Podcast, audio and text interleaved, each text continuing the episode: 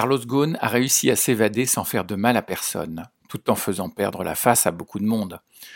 Comment a-t-il fait? se demande-t-on à Paris, New York et surtout Tokyo. Qu'a-t-il que nous n'ayons pas? Un indéfinissable charme? Un supplément d'âme? demandent les dirigeants à leur miroir qui reste muet comme une psy assermentée. Oui, voilà un homme qui a, en 24 heures seulement, renversé le rapport de force à son avantage quand plus personne ne misait un copec sur son sort. Le brillant métis à la triple nationalité, emprisonné dans quelques mètres carrés, a fait preuve de métis grec dans cette histoire romanesque qui intéresse jusqu'à Netflix. Carlos, dépouillé de tout, a joué son va-tout sur son seul atout, l'inconcevable du geôlier et le possible du prisonnier. Ironie de l'histoire, le polytechnicien Carlos Ghosn restera dans les annales de l'X pour son intelligence culturelle. Ce sont en effet les failles culturelles et non technologiques du système de surveillance japonais qu'il a massivement exploitées. Au Japon, on ne fouille pas les bagages des jets privés.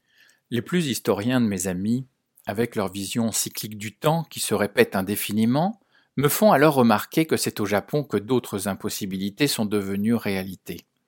Attaquer Pearl Harbor avant de déclarer la guerre, devenir un soldat kamikaze plutôt que de sauver sa peau, autant de preuves qu'impossible n'est pas plus japonais que français. Et la bombe atomique Hiroshima était déjà une horreur inconcevable pour le divin, mais Nagasaki, quelques jours plus tard, dépasse l'entendement humain. Dans le business world, Tirer à ce point profit des différences culturelles est indécent, clament les fonds d'investissement, tout en s'y intéressant. Et le sujet corporate culture qui passe dans les entreprises de nice to have à un must have. Oui mais, se demande dirigeante, dirigeant, comment saisir cette opportunité de développer la culture de son entreprise quand jusque-là, ce sujet était associé à un simple problème interculturel au sein de grands groupes internationaux? Je vois ces leaders de tous horizons se presser sur mon blog pour trouver comment se faire. J'avoue pourtant qu'une fois encore, France Inter m'a devancé et offre alors une toute autre révélation. L'intelligence culturelle est, en plus d'un sésame qui ouvre les portes des prisons, un élixir qui fait fondre le cœur des journalistes. Pourquoi ne nous l'a-t-on pas dit avant? Déplorent nos patrons. Effectivement, Léa Salamé, une femme formidable, une pro du métier, une vraie reine de sabbat du paysage médiatique français, et ce matin-là touchée en pleine interview. Nous assistons à la rencontre inédite et pourtant éternelle entre une journaliste et un dirigeant. Léa, parfois abrupte, voire intantinée castratrice avec certains invités, sourit de tout son être en questionnant Carlos. Pourquoi? Le charme du fugitif? Une connexion entre deux vieilles âmes réincarnées qui se retrouvent dans cette existence? Seuls le savent, mais le monde entier se le demande. Et moi, plus sentimentaliste que jamais, alors que j'attends sur le quai dépeuplé mon TGV, j'imagine l'échange hors micro que ces deux héros par pudeur n'auront jamais. Merci Léa pour cette interview qui rétablit la vérité. Merci à vous d'avoir accepté mon invitation, monsieur Ghosn.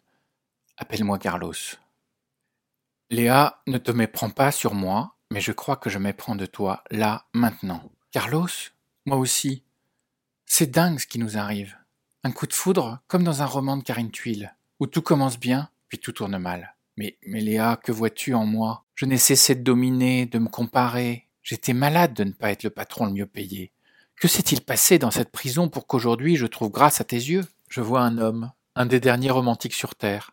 Où sont les romantiques? Où est passé le romantisme? Si peu, nulle part, une espèce en voie de disparition dont on ne parle même plus. Je vous ai cherché, vous les romantiques. Je t'ai attendu. Léa, Léa, tell me more, tell me more. Did you get very far? Yes, very far, Carlos.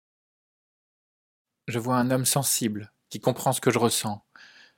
Un homme qui m'aime pour qui je suis. Une femme intelligente et spirituelle.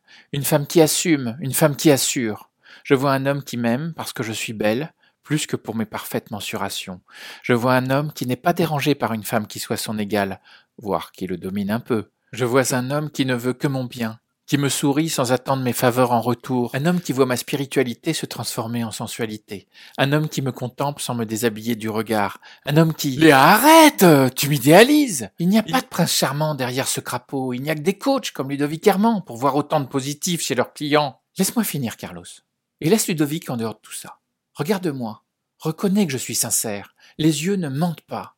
Je vois un homme pour qui je compte plus que tout. Un homme qui assume ses choix mais qui ne décide pas pour moi. Un homme qui trouve des solutions même quand il n'y en a pas. Des hommes comme celui-là, Carlos, il n'encourt plus les rues, ni le paf. Oui, tu es un homme pour moi. Une larme coule silencieusement sur la joue de Carlos. J'ai lu qu'en vieillissant, les hommes pleurent. Départ pour Lyon-Pardieu dans deux minutes Départ pour Lyon-Pardieu dans deux minutes Mince Voilà mon train Promis, je vous raconterai une prochaine fois comment devenir intelligent culturellement.